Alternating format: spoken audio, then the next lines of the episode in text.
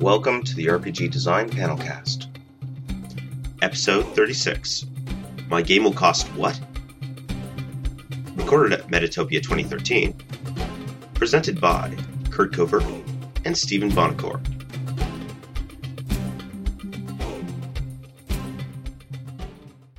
Okay. This is the panel on cost. What does it cost, which we sort of went over a little bit last time too. I think a little bit. I think So- a little different. Yeah. now- Yeah, but we'll uh, go a little different. And uh, okay, we'll start with introductions, I guess. All right. I'm Stephen Buonocore, president of Stronghold Games. Quite a few of you know me already, and uh, we've been to uh, panels together, gamed together. Some people have been to my house already. So. Nice, sexy. uh, Kurt Covert, Smirk and Dagger Games, and so we're here to talk about uh, what will your game cost. So, um, how many people um, right now have a game that they are looking to produce themselves? Pretty much everybody. Good. At Okay. Um, for those who did not raise your hands, um, what is driving your interest in uh, in hearing about costs of games? Any? They just want to know what the value is because they're paying too much for games, Yeah. right? One day I will have a game. of Ah, There okay, Okay. all right, all For right. So yeah, so it's just kind of. there yet. I'm a motion media designer, so designer. So. Oh, okay, very good. Sure. I currently produce only online resources, PDFs. I Yep. was wondering how physical, price out physical versions of things. Gotcha. Okay. Um, so this morning we ran, um, you know, something that was like boards and bits, and you know, what kind of decisions, you know, do you make regarding the components that really affect the the, the price of your your game? And um, so. Um, that's part of the equation, um, but um, I think the intent of uh, the, the panel that I understood from, from Abby was there are a lot of other things that you end up paying for above and beyond the production of your game. Um, that when you Yep. think about producing your own game, um, it's it's not really just the cost of the game itself. It's the world that you've now created, the business you've now created, and what it takes to support it. And therefore, um, that all gets figured into, well, eventually, how much do you have to make on each game to even just like try to float yourself? So, um, but w- was anyone, were people not in this morning's thing about components? So a lot of people Ah. will actually want to hear Good. about that too. Awesome. Okay, so. Um, You can break down the, the cost. That exercise I was trying to make notes on, breaking down the cost and the different pieces that uh, um, that will go into what it's going to cost to produce physical games. yep. Um, and uh, one of the first things uh, that you have to pay for is the artist. We just heard from a graphic designer. Is that you said you were graphic, graphic designer and il- illustrator as well, or Uh, a little bit, yeah. okay. Um, that's one of the earliest costs I think in a game is because you've got to put it all on paper uh, before you can send it off to anybody. Um, cost of that is very variable. Depends on the person you're going to, what their experience is, how much artwork is involved in a game. Any card-based game, right, that has individual pieces of art on every card is going to be a very expensive art project. How much do you normally pay for each illustration? It varies widely. Yeah, it really does. Um, I have worked with some artists who were happy with getting a credit. I have worked with some artists who, um, you know, were looking for like maybe hundred dollars per image. For the the pirate game I recently produced, um, uh, I, I actually I've spent about five thousand dollars on uh, nine pieces of art. But you know, That's a lot. It is a lot, but and here's what I'll say about uh, about art. There's two reasons why spending money on art is um, is not necessarily a bad thing. One, it is your first line of marketing, and the art that I produced for that pirate game stopped people in their tracks when they got to my booth, and I have never sold a game off of a 10 second description of the box quicker than I did with this game with the art that I had. Um, the other thing, it's not just the illustrations; it's graphic artists. Um, a really important thing as you get uh, into production. A good graphic artist is going to save you a hell of a lot of headaches because um, when you get to press, if you if you if you're unfamiliar with graphic art, don't know how to set for press correctly, you can run into very expensive mistakes. Um, a graphic artist is one going to help you if, if you've never quoted a project with a printer before. They're going to be able to help you get the right specs out there. They're going to set the files up right so you're not doing it again and wasting time. Time is money here, so um, so there's a, there is a lot of reason to to invest in art and, and do it well. But the same same uh, I don't know. I with Cutthroat Caverns, I wanted lots of really amazing art, but I couldn't afford to pay for all that art, and so I appealed to lots of artists um, to help me out, and it's it ended up being a you know there, there's not like one unified vision of that game. You know every every piece of art looks completely different. It's a different artist on almost everything, but I was able to get the game I wanted, but my art budget was really really Right, low. let's face it. Look at uh, a lot of uh, card games, collectible card games specifically. Yeah. Art looks different, right? Because they, they utilize so many different arts. Not one artist can do Magic the Gathering, right? I mean, because you, know, you spend years Yeah. to do it, right? Um, so most collectible card games obviously to the, the artwork's going to vary, and that's okay. Um, you- I tend to look for you know when I'm doing multiple pieces of art for you, know, I tend to look for artists with similar styles, but uh, it's very possible that you'll get you'll get some differences. Here's a here's a little trick, and I think you know about this. What I did with Core Worlds. You remember what I did? Um, Core Worlds uh, is my deck building card game, and there are a lot of pieces of unique art in that game. And I realized it was going to cost me a lot of money to do this.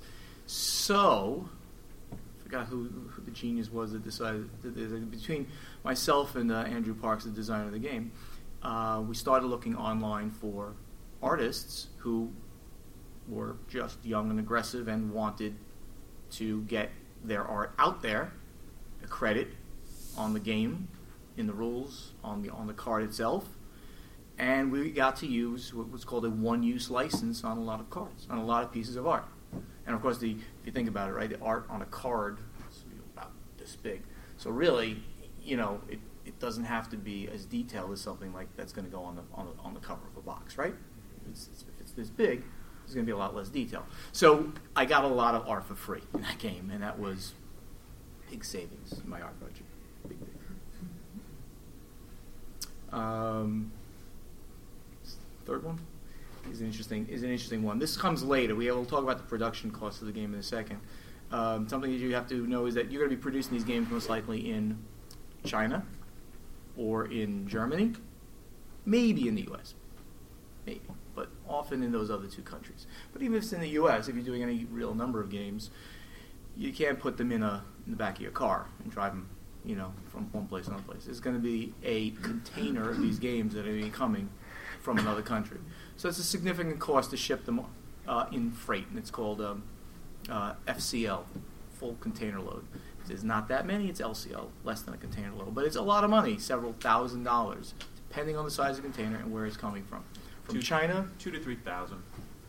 for a 20 footer. Yeah. From from Europe, do you, do you pay that little when it's coming from China? I pay a lot more than that. You must have a good rate I, I, yeah, it's about yeah, two to three thousand. for a small. Yeah, for ha- for the 20s. Yeah.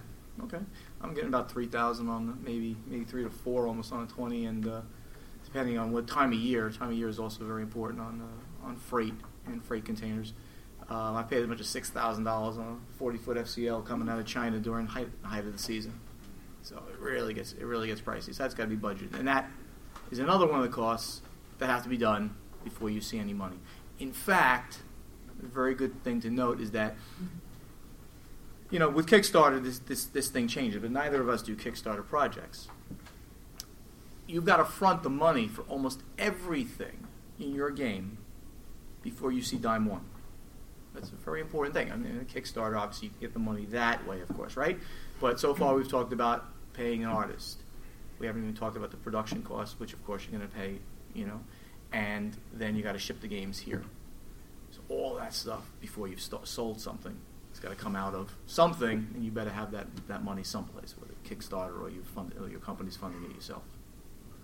And the other part of shipping too is um, if you plan to be fulfilling a lot of those games yourself, uh, as opposed to you know just having a uh, you know a distribution partner like move most of them, um, especially coming out of Kickstarter, all of those individual sales um, have shipping costs. Uh, so that also ends up getting figured in. You know, if you've got I'm not an expert on, on Kickstarter and planning for it, but you know, there have been certainly people who have not planned wisely enough for like how expensive that can be, uh, especially if you start adding all those things that are adding weight to your box, um, and it doesn't fit in the you know the U.S. mail. Doesn't matter Mhm. how heavy it is. It people have really lost. Four pounds is a magic weight number, but of course, remember that counts the box that it's going in, right? The the con- the uh, physical shipping box that you're sending out, not just the the, the, the, the game weight. Four pounds. Once you hit over four pounds, postal rates go up. Keep that in mind. Um, I think we should touch on that, on that one, and then we'll go into the bigger. Right, that's the the big one. Right? Sure. Uh, if you're not your own designer, if you're not the designer and the publisher, you got to pay royalties, right? Because you're going to get the game from somebody, and you're going to pay them. So maybe you guys are designers and you want to publish a game, so this wouldn't really apply. But if if the model, if your model continues, this is what I need to do. Les with Kurt, he's also a designer. You've designed almost all your games, right? Almost all. almost all of them. Um, you must pay royalties, right? Right. Because designers got to get their cut too. It happens to be the only only cost of your game that actually gets paid after you start making money. Yay! So so finally so finally you know I've put out fifty thousand dollars for the game and five thousand dollars to get it here and uh, and pay the artist several thousand dollars and finally I've gotten money into the game and then some of that money has got to go out again to the to the designer and now royalty rates uh, vary. It depends on how noted you negotiate with the designer, how noted the designer is. Top tier designers get more, of course, because they've got big names. Their name on the box sells games alone, um, and new designers get less. So five percent is a general average, and that is on the gross revenue. Usually, you take it. If I take in a dollar, I pay that amount, five percent, six percent, depends on the designer, back to them on a semi-annual basis. Usually, again, all that's negotiated when you do it. Sometimes the rate scales up. You know, first five thousand units, it's this, and then you sell more, and then you get more, et cetera, et cetera. So you have to factor that in as well. So most of the, what we've just talked about, ex- with- except the actual physical production of the game, uh, are all things that need to be considered as they relate to setting your unit cost. So it's not just printing the game. When you figure out your unit cost, um, it is the artwork, it's the shipping from your printer, it's any licensing, and it's the actual cost of physically producing the game. Those four things get you the, the, the total cost of the game divided by the number of games that you've printed. That is your actual unit cost to you. Um, and why do games cost so much? Well, because after you figure that out, you then have to make sure you're going to be able to make money, uh, and uh, everyone gets their their cut. Um, so, obviously, if, if you're selling right to a retailer, you're going to sell, uh, you know, wh- whatever the unit, whatever the manufacturer's, you know, the, the price that you set for the game, you're going to sell to them for half. If you go through a distributor first, it's sixty percent off. Um, if you have, uh, like, I, I have someone who actually consolidates my games with all the distributors, and before they, uh, before I see any money, they take another, say, eighteen percent off or so. So, PSI or?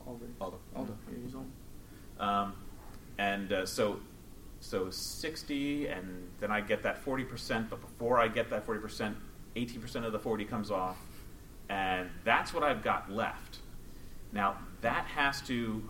I, I like to make sure that that number is about double what I spent on the game. I like to. I like to make about you know twice what I invested in it.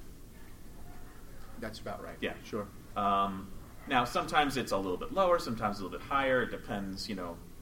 But uh, you know, and and the, reas the reason it varies slightly is because um, you're also going to set your your price based on like five dollar tiers, um, which for a long time I didn't do. I'd have ridiculous prices like you know twenty seven ninety nine. yeah. But the point, it's ridiculous to necessarily do that because it doesn't change someone. Uh, uh, you know, the Doesn't customer change their value in their head. yeah, they're like, you know, well, a fifteen dollar game, a twenty dollar game, a twenty five dollar game, but between the five dollar increments makes no difference in their decision to purchase. So you might as well move it up to the next next Yeah, five. humans are very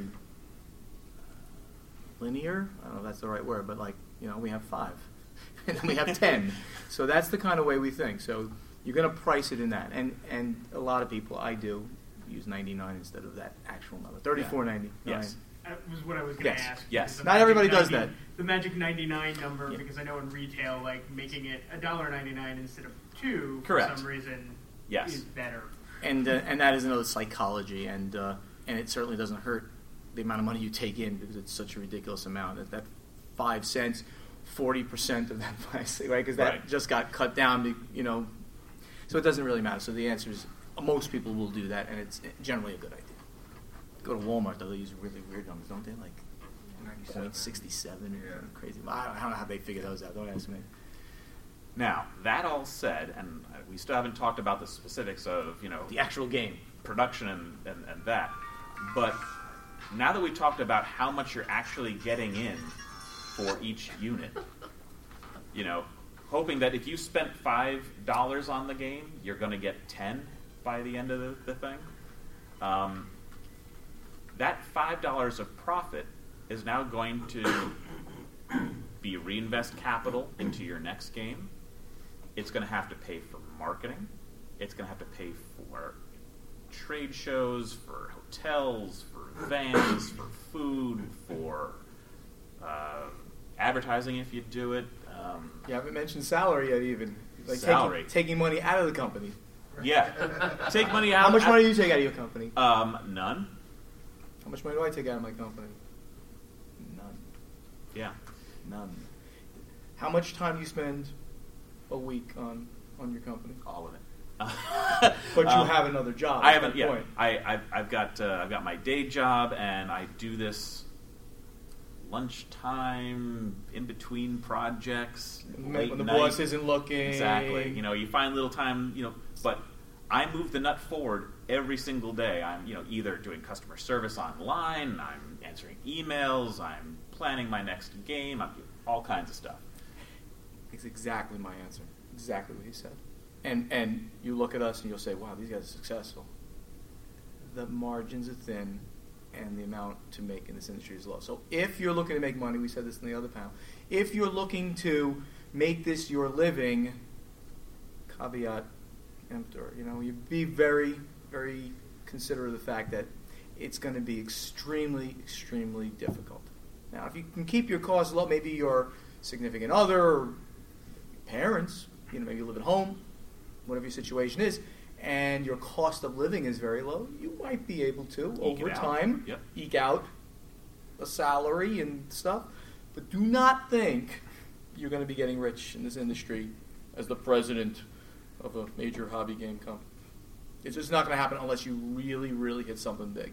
If you take a look at the people who are who've really hit big things, they've done it over a, a long period of time, and because they've got um, really what's called evergreen games, games that sell just constantly over time and in tremendous quantities. Fantasy Flight games, Mayfair games, Days of Wonder, and after that, I'm, I'm starting to Steve run out Jackson. of Steve Jackson. Steve Jackson. Perfect, yeah, absolutely. But I'm starting to run out of companies to add onto my onto my ten fingers here, right? Because it's just not that many that really are now multi-million dollar companies who have many employees involved and stuff like that. Keep it in Um, mind, boys and girls. Hate to be negative, but keep Yeah. that all in mind. It's you know we you know we have to be honest with each other, right? We don't want to we don't say eh, it's- it is. Hey, we're we're in the industry of having fun, right? We want we're gonna we're trying to give everybody a fun experience. What a great thing is that, right? But but be aware that you know we're trying to create fun, and we're, hopefully we're having some fun. But I there's love a doing it. serious, serious business behind this, and the economics are not. You're not going to become. You can't become, you know, the next Fantasy Flight games overnight. Yeah. Now, so for you know, a- after after ten years of, of doing this, you know, my company supports itself.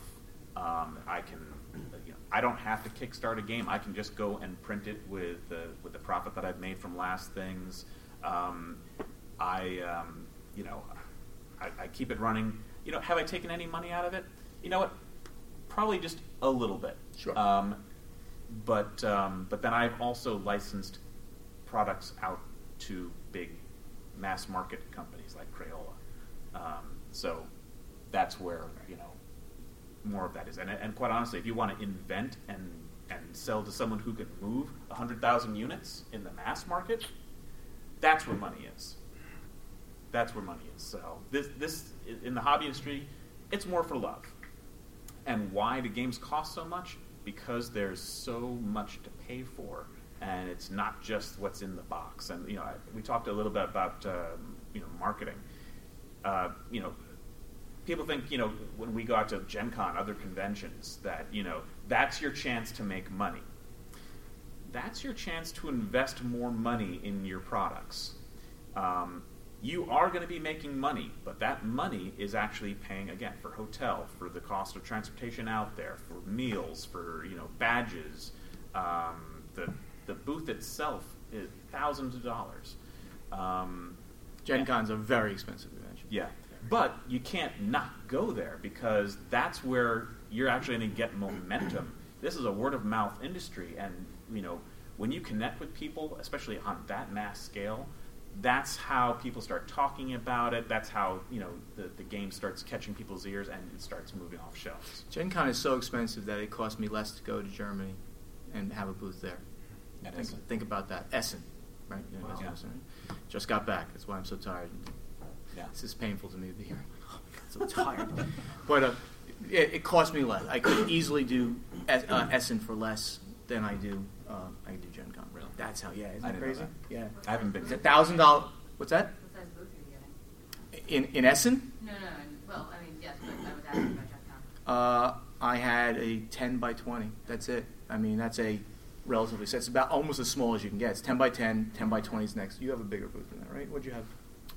I, I don't Twenty by twenty? No, no, no. In, in Gen Con. Oh, Gen Con uh, this year I, I went 1030, and next year I'm going 1040. Yeah, next year I'm going ten thirty. I'm a little behind him. We just moved. Uh, I just booked for a 1020 for next year. Yeah. Moving up from a 1010. Right. Yeah, In and s- so long as you can staff it and run the demos and keep people moving through it, um, m- more space, more demos is more sales. Sure. But again, it's a marketing invest. It's not like you're going to make incrementally more money. It's you know, but you're reaching more people. In uh, at uh, Essen, I had uh, I, I got to convert from uh, from meters.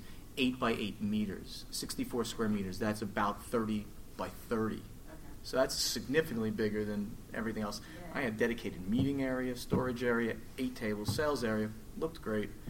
Sales are great there, Yeah. and it that booth is not more expensive than about ten by thirty. I'm going to have next year. I don't think at uh, what's that called? What is that? Essen? Essen, Essen, also known as the Spiel. Now, I don't recommend that all of a sudden everyone goes and books their booth next year in Essen because you better have product. People better know you um, because uh, people people want to see Stronghold games there because in, in Europe it's har- a little harder to get my games. I have distribution into Europe, but it's harder to get them. So I bring back I bring my old catalog even, and that sells. And of course, all the new stuff basically hits either at Gen Con or at Essen. What- discovered my own following in Germany. You just stuff you had to follow. There you go. Apparently. Yeah. What what company are you with? Uh, I'm with Eschaton Media, um, but I also run Dystopia Rising, which is a R- RPG. uh, li- uh, live action. Yeah. Okay. I have, a, I have, an, I have uh, nine branches uh, now. I just opened Toronto uh, throughout the state. Yeah. and new books that go with it. Quick question on this, um, Essen. Um, I work for a German company, you know, when I work for work with them, Oh, yeah? English is all I need to work with, them, and then I found there most of the time in the area, English is all I need. I'm not sure if it's like that in the in the game industry as well. If you went to Essen, Do you need to have to know a little German to get around, or English pretty much all you really need to know there? This is what you have to know. Speak. Ein Bier. Zwei Bier. And that's all the German I know. Bier. They do this was one, two, three. They count like that. They don't go one, two, three. It's very interesting. Another cultural thing. Ein.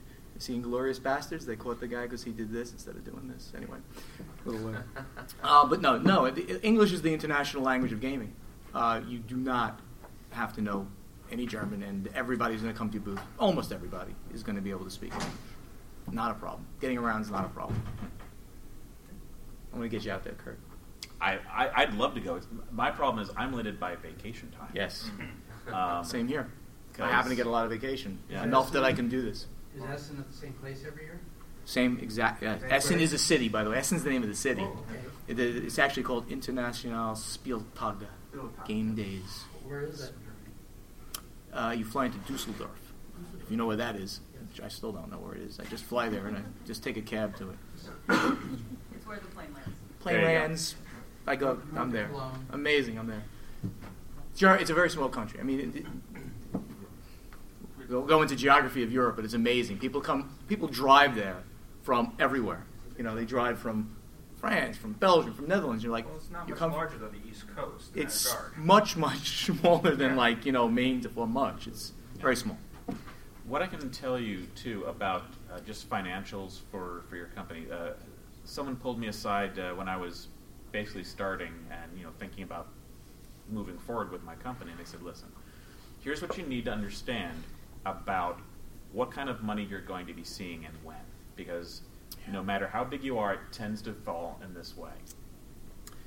Your first three years, you will be doing nothing but investing, investing, investing, and you will not see any money. By the time you hit your fifth year, you're just about to the break even point. So if you're, bre- if you're breaking even at, at, at the five, five years, you're doing pretty good. At seven, you should be making a modest, pr- uh, a modest profit, and by year 10, you will ha- have become an overnight success. An overnight success. overnight yes, success. Yes, of course. It's a very long night. It is a long night. Um, and I actually found that to be true as well. Now, that was before Kickstarter, and that may have impacted things, but when I first paid for my first game, it was a second mortgage on my house. It was all uh, debt. Uh, so the first years were getting out of debt as I was continuing to invest into it. So.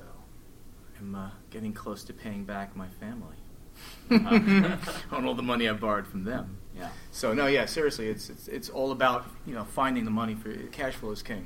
Get, getting the money in and out in the right way. So Yeah. and I'm now, by the way, excuse me, uh, I'm uh, I started in late 2009, so basically 2010, 11, 12, 13. So I'm going to be entering my fifth year soon, and and it's uh, it's going pretty well. I mean, I got I now have games that are, are beginning to become evergreen and lines that people are actually you know recognizing. Survive now is selling tremendously and over time. That's huge to have that because that that revenue stream funds other things. My Space Cadets line now has a name, and Dice Duel is is going to sell almost 3,000 copies in the first month. It's going to probably sell out in two months, and I got to get back to printing. Thank you. Thank you, thank you, thank you. Yeah. So is your We should plan talk- I'm then sorry. to accumulate a number of those evergreen games so that Everybody wants Yes. that. eventually you'll I can retire on the island, right? Really? Oh, yes. in the sun and not have to do this. But Um, that's the reason why you do it. yeah. It's this again. This is another thing about this industry that's very interesting. We're we are in a cult of the new, Yes. right? That's that's a tremendously bad thing for us because you always have to come up with the next big great thing. Guys like this over there, he's all constant. What's your next thing you're doing, Steve? What's your next game? They always want something new. They, they don't. They basically they'll, they'll play some of the older stuff. It's on their shelf. They'll pull it out. It's great. But you know what's that next thing? Stronghold. What are you doing? What are you doing, Kurt? Uh, so it's very people are looking for that. So if you can find those things that that not only um, people want to pull out and then their friends want to go buy as well. I mean that's that's big. You know, they, keep getting those extra sales on top of that older game. A lot of games come out, they sell, and then they just sit there basically with no more sales, and they'll just trickle out. You end up using them as like giveaways and stuff like that because you just you got you can't turn over the inventory. So I happen to have a little inside knowledge about how you guys work, and I know you guys. You do? Two, yeah, you guys have two different models, kind of, because Kurt designs his own games for the most part, and you take on a, a lot of games. I was surprised by how many games you take in a year or put out a year. Um, can you speak to the differences? Sure. Yeah, he's smart. I think he's smart. the grass is always greener. always. Um, start with you. You're the, you're the, the uh, senior guy here. oh, not in thank age, not in age. I'm older than you, but you've been in the Um, industry longer.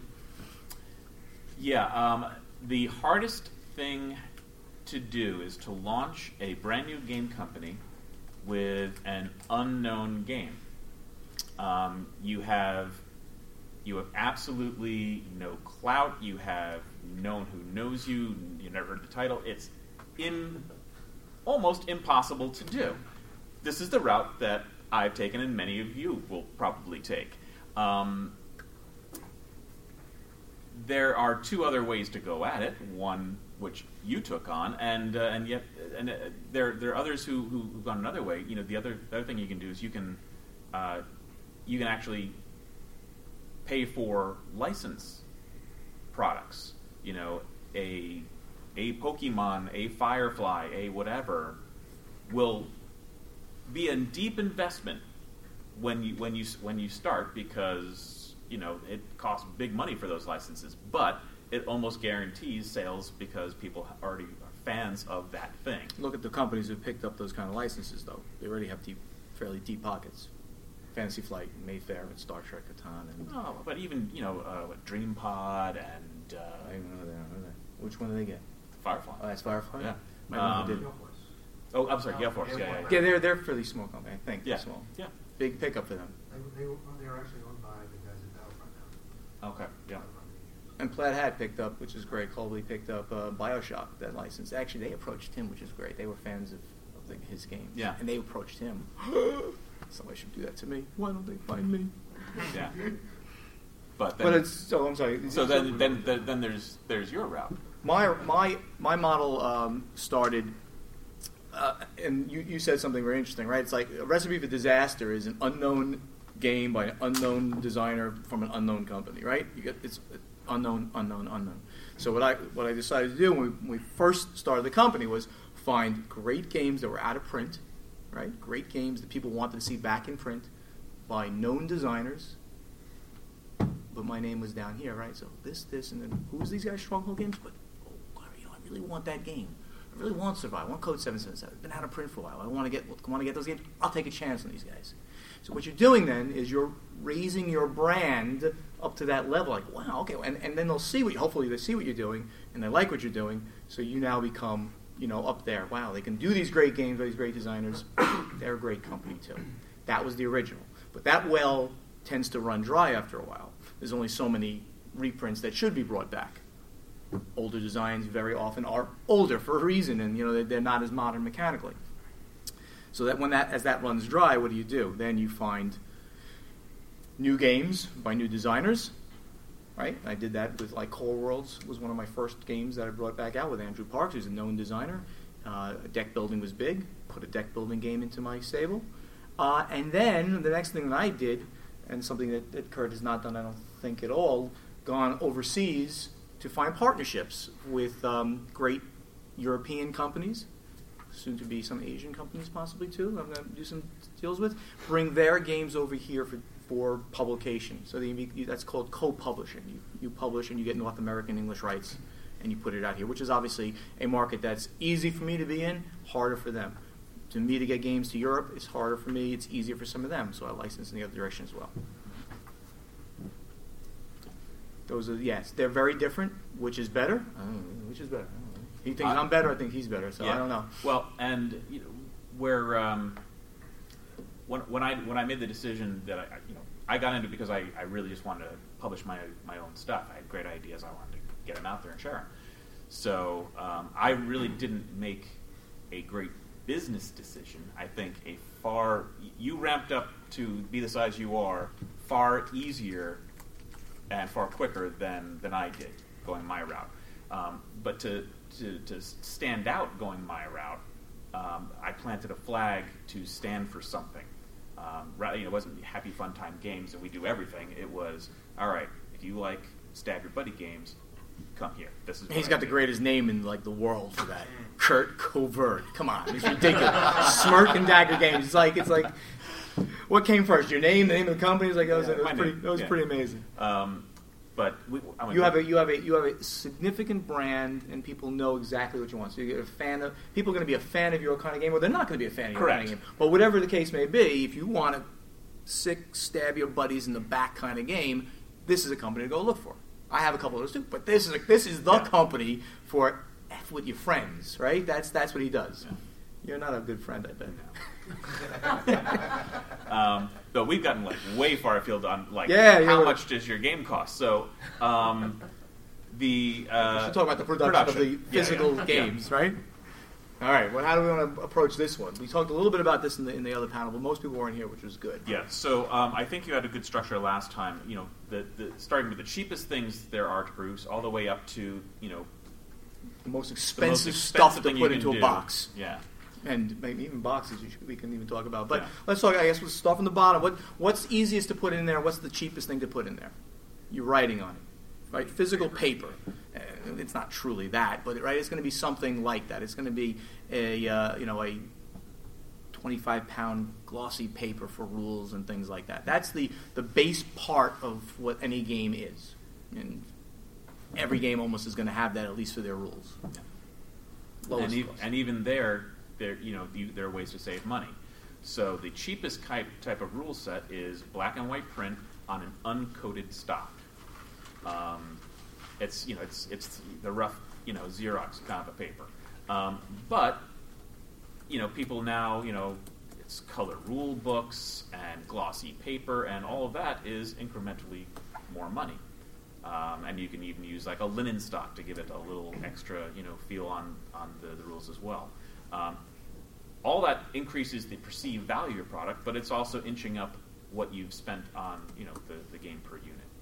Um, and then right after right after paper is uh, is the cardboard, right? card stock. Oh, card what, I, stock. what I like to call Yeah. card stock. Um, think um, player mats, right? They're on a like a I call it card stock, like hundred pound paper. These are industry terms. I mean, but you you see that if you go to Staples, you buy you can buy hundred pound paper. It's very thick paper.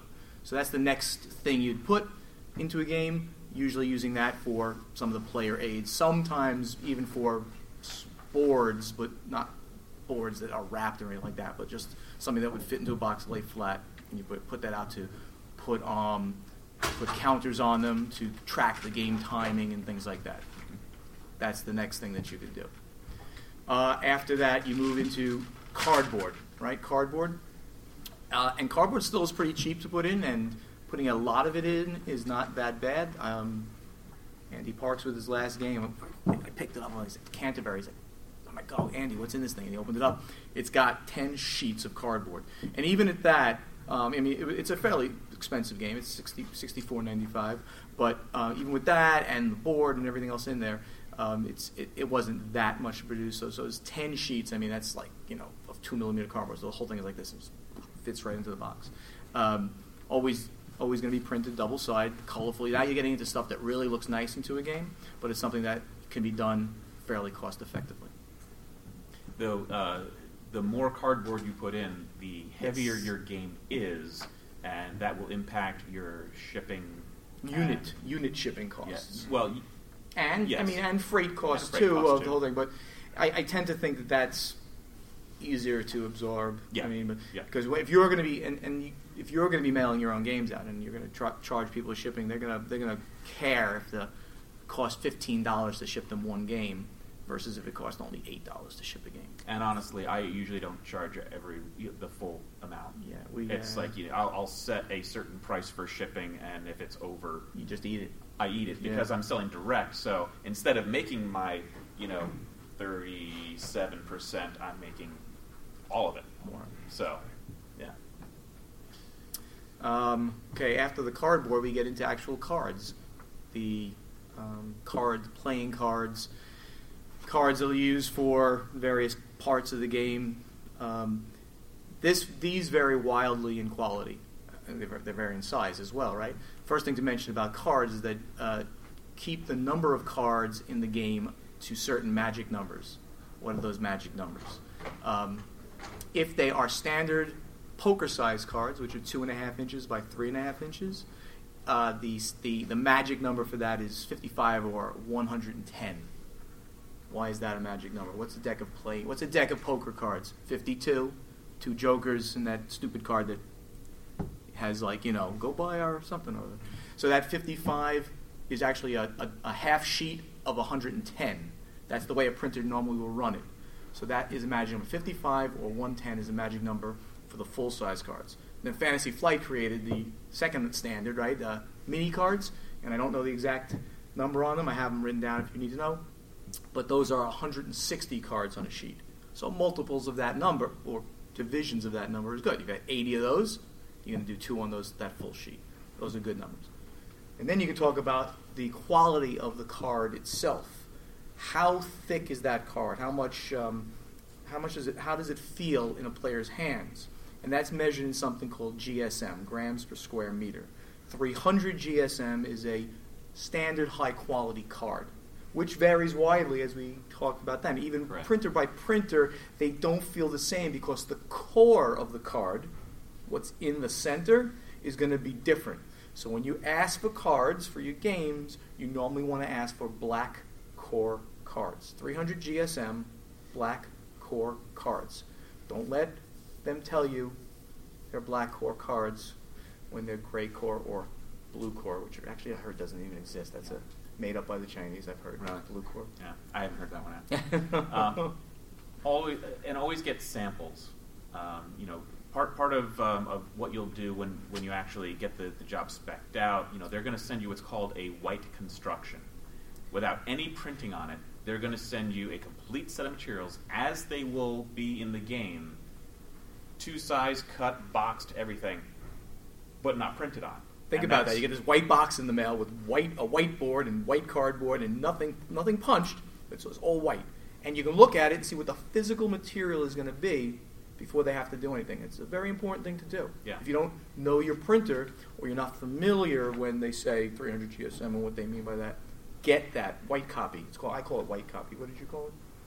uh, white construction. White construction, white copy. You know, Do they give you a um, uh, materials breakdown with that, or they just send you the, the white copy? Well, they, they'll give you the materials breakdown when you when you quote the job. That that that, that quote will come with the specifics that they've quoted. They'll tell you everything they're going to use. They should tell you everything they're going to use. Yeah, but um, quite honestly, you need to cross check and verify that with the actual thing. And Yeah. I've gotten 300 GSM cards that were supposed to be a certain weight and core, and they were flimsy and they, they, they felt cheap. And I said, not the 300 GSM that I've ever seen. So, you know, I'm looking for a certain snap. You're looking for like, you know, it, it feels like a, a durable playing card. And uh, so you just need to check all those things throughout the process. But, um, yeah. How do you verify that they gave you your? Right, you said 300 GSM black core. They give you a playing card. You go, I don't really like it, but they say no, it is what it is. Hand, hand, hand, hand me a card right now. I'll tell you exactly what it is. Wow. Well, yeah, Like, right. Well, you- knew. I mean, Com- compare it to, to something that you you feel is, is of, of good quality. Compare it to like Dominion, right? If it's Yeah. a card, right? Those are going to be 300 GSM cards. I'm almost guaranteed. I haven't felt a Dominion card in a long time, but I'm saying that's a really high, nice, high quality card. If it feels like that, it's probably going to be right, right? Something you you think is high quality, and, hit it, play with it. and I had a printer who insisted that I had, you know, just the right stock. And I was like, listen, in the end, I really don't care. It's it's not what I'm looking for. I need it to have a better snap. It needs to be, and I sent him a sample. It needs to be more like this. And he's like, oh well, okay, that's going to be a 350 GSM. Ridiculous. Whatever. Listen, but but get get what you're you're paying for. You had a question too. What does black core mean? Lit- black? literally means that the center, if you rip the card, it's actually very uh, disconcerting when you're with a printer and they start ripping cards in front of you, right? You're like, oh my God, what are you doing with these cards? You rip the card, and you can see this, it's actually black in the center of the card. Okay, it is a, It's physically black. a literal term. Yeah. Yeah. And quite honestly, one of the reasons why they have different cores is the opacity. So if it's a white card, if you hold up to, to light, you know, casino quality or are bl- black core. They're they're a little bit stiffer and they're more opaque. So The cheapest is ivory, is that correct? Cheap ivory core? I've never heard that. I've only heard of the three, and I've heard that one of them is not even true. Black, gray, and blue. I've never heard of that. Um, hmm? Blues to the black. One other thing about about cards in particular, um, and and this actually is for almost all of the printed materials, um, certainly the cardboard. The finish, you can put different finishes on these things, right? And it doesn't cost more to make them different finishes. Really, it's, it's small differences depending on the finish. I I really like uh, linen finish. Does anybody know what linen finish is? It almost looks like the bo- like the box, the cards are is te- are textured, and there's like kind of like lines going in both directions. If you mm-hmm. take a really close look, and it feels differently versus a something that's flat, that's either glossy or matte. Yeah. Some some people like that. It's cool. But Fantasy Flight kind of started that thing with those. With them, not started, but they they do it now in the games, and it looks really sharp. I think it looks really it, sharp. it has more of like a German game feel. Yes. So- And, it's, and it really, when it comes down to it, that's what most people are looking for, really, in their games. I mean, that's sort of the standard and qualities what the Germans are doing, mostly printing in Germany. You can get that in China, but you've got to manage it. You've got to manage them very, very closely. Uh, sorry, uh, I was just going to say, uh, usually with the linen finish, what I've found is they, they'll charge you more for a linen finish, It is. It, it is, but um, but it's worth getting it. the, it can be if, if, if it thematically works with you know the look of your game and it's it's a, a finish that you you like. The amount of money extra that it costs, you will get back and perceive value. So people will be they'll look at your components and put them one tier higher and might pay just a little bit more for it because he's like, oh, the components are amazing. I, I, I don't think that the cost is It's not much. Different couple enough. pennies. It's a I think it's yeah, pe- it's pennies, and uh, to me, those are pennies worth worth spending. Yeah. Okay. Now that's not for every component necessarily, but cards, to me, that's one thing. Uh, and the box, oh, and the cardboard. Actually, I would go in the order of what I would spend on on linen, cards, cardboard, and the box. I mean, because it, it just looks and feels better. Yeah. tho- those items. Do you have card uh, producers, um, the word, uh, that you found that you prefer? Okay, print. That's a that's a general printing question, and who do you print with? Now, um, there's, there's I a couple of change answers. all the time. Yeah. There's a couple of answers, yeah, and most of the time, I'm not sure if it's the same with you. Most of the time, um, we, I, go to a printer um, who I think is going to be good for the job. I, I go to several. I like I get lots of competing quotes, and I can go yell at the person I really want to go with when they don't give me the quote I want. And they're going to do the entire game for me. In other words, I'm going to be paying them, and they're going to be giving me that game shrink wrap thing coming here to me, right? They may not produce all the components in that game, especially when it comes down to plastics, which we haven't gotten to, and we'll get to that in a moment. Um, they will, you know, sub license, sub uh, subcontract out parts of it if they're not, if their factories don't do that, and obviously they have the connections to the factories that can do it. It's very um, difficult, especially for very small publishers, to say, okay, I'm going to go here and source the, the plastics. I'm going to go here and get the, the cards done. I'm going to get it's, it, it gets that gets crazy. Just go to one go to people who you know uh, have uh, good reputations and will give you good prices and compare prices, and then choose somebody who's going to deliver that finished game to you with the quality you, you need. You can look at the back of um, most boxes on the shelf, and you will see the name of the printer that produced it. Um, that's one good way to source, um, you know, who, who might be a good printer. You can see the work they've already done. Um, just uh, to go back to linen finish for a minute, um, having um, been involved in conversations about linen finish on, on Kickstarter, actually, um, there seems to be some belief that the cards don't wear as well with the linen finish. I, I thought it was the opposite. disagree. way. Yeah, I think they wear better. I, Yeah, I, I thought it was the opposite way, and I just didn't know. I've never heard that. I've never heard anybody say it, but I, I, I, don't think that that's necessarily correct. I could be wrong. We should probably continue down here. We have about nine minutes, I think, when I checked. Uh, it goes so fast, doesn't it? So we're uh, the next in line is wood. wood prices have tended to go up. The Germans are chopping down the Black Forest like crazy, but the um, you know the, it is it is uh, getting more expensive to use wood, but it's still you know within reason. And and again, when you're looking for German quality, when you're looking for that Euro quality game, there's always almost always going to be some wood in the game. Um, here, trivia or, or mathematical thing, if you weren't here before. What's the di- don't be a wise guy with the answer. What's the difference between an eight millimeter cube and a ten millimeter cube? Don't say two millimeters. What's the difference? You know, I, I can't show it to you with my fingers from here. You know what the difference is in the amount of wood? Twice the amount of wood. It doesn't sound like it, but it's twice the amount of. So if you can get away with using an eight millimeter cube, but they're all kind of small. You've seen, you've played games with eight millimeter cubes. I guarantee it. If you can get away with it, you want to use it. Most people want the tactile feel of the larger 10 millimeter cube, though. Um, cutting into any different shape than, and we didn't talk about dies and things like that, but that's fine.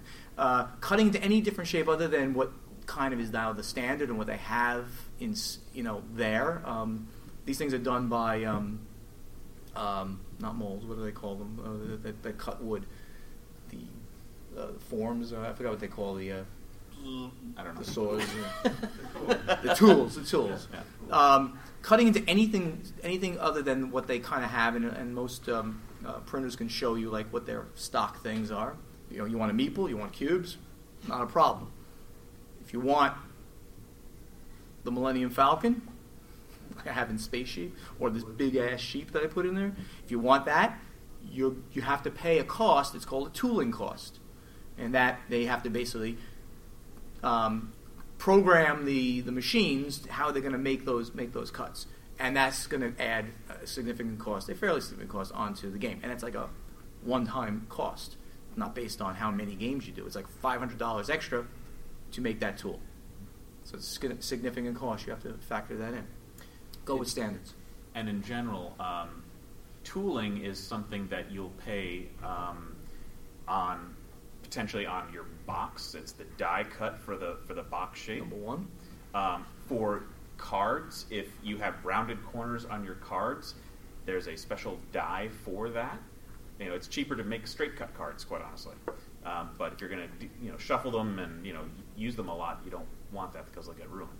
Um, you also pay it on uh, your uh, punch boards um, and for, for any any wood. Uh, now, mind you, when you get your your quote, you're going to find all the tooling not figured into the unit cost, but tucked into the bottom of the quote. They're not make trying to hide it. No. It's just the way it is. I mean, they're going to say it. They're probably going to say, oh, the paper cost you this, the uh, wood cost you this, the cards cost you this, and then because here's your price per unit. And by the way, it's another seven hundred dollars in tools. Right.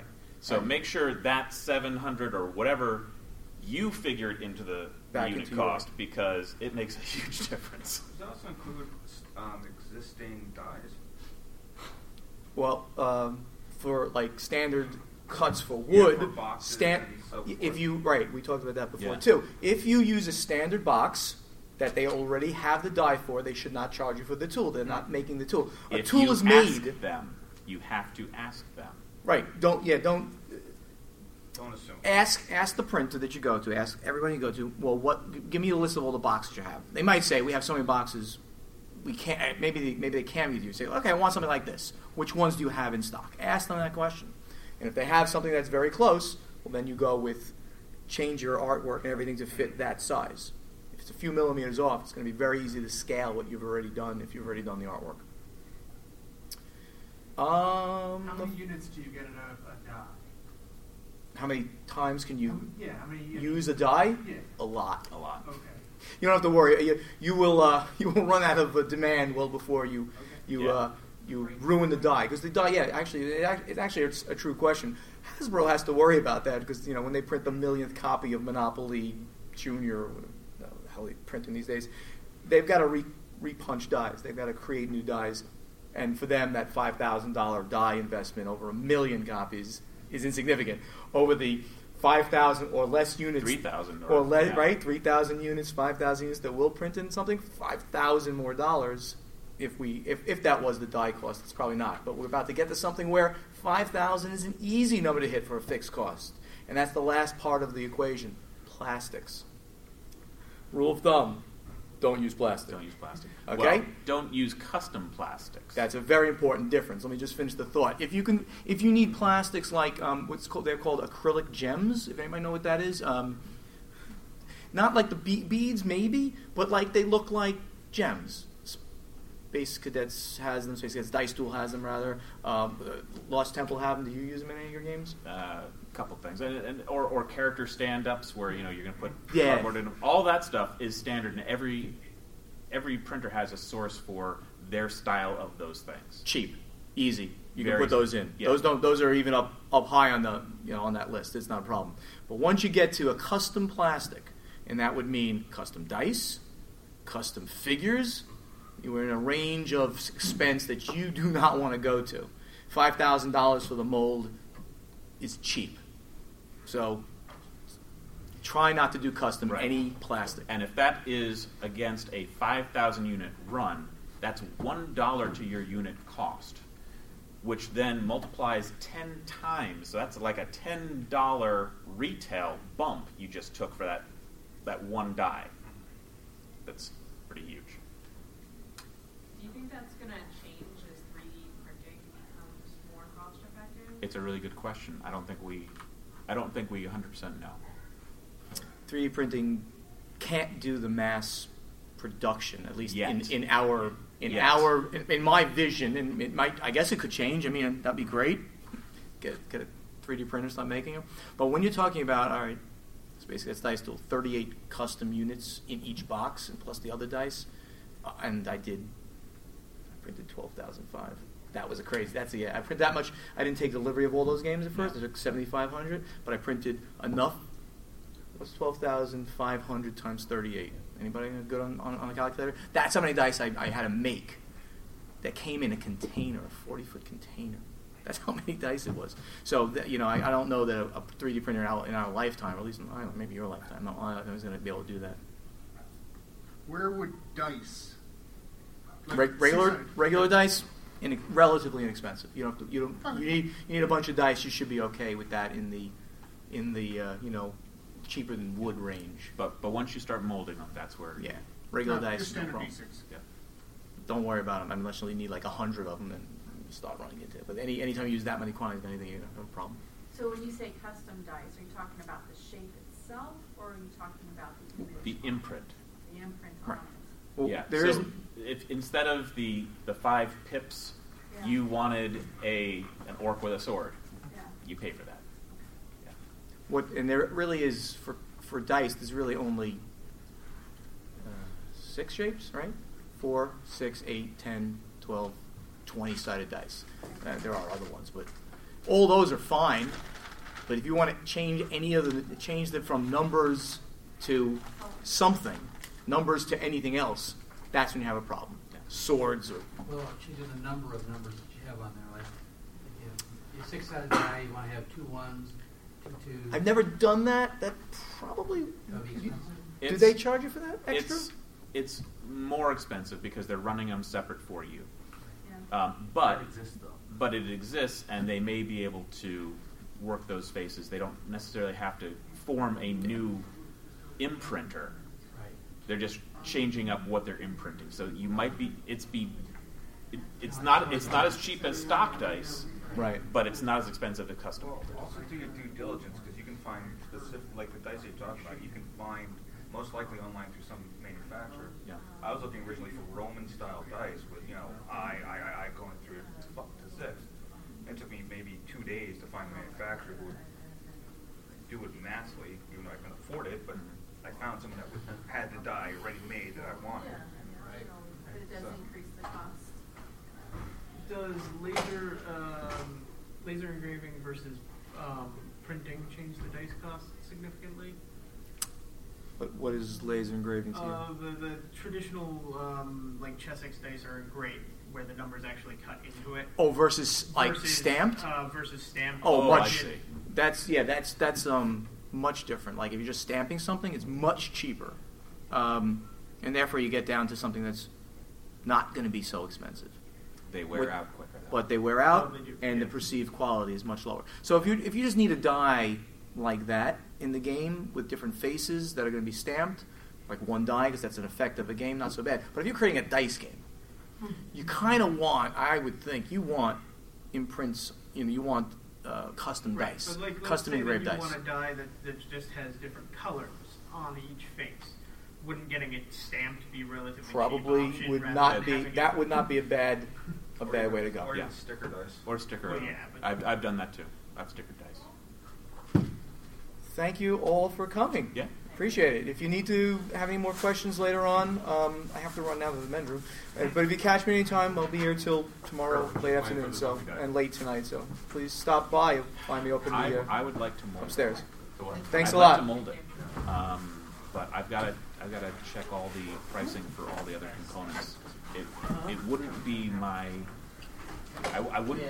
I wouldn't fall. Excuse it's not me, like a just have a quick game, question. so Uh, why you say manufactured in Germany? Isn't I'm, that I'm more expensive more- in China? Yes. Getting Really? the big I thought Germany is the big expensive. stand-up. It is more expensive. That sells the game. Why would I do it? Yeah. Because the quality is always better, and the language there's no language barrier too. This customer customer service is much better. The time to delivery is better. If there's a problem, they'll fix it.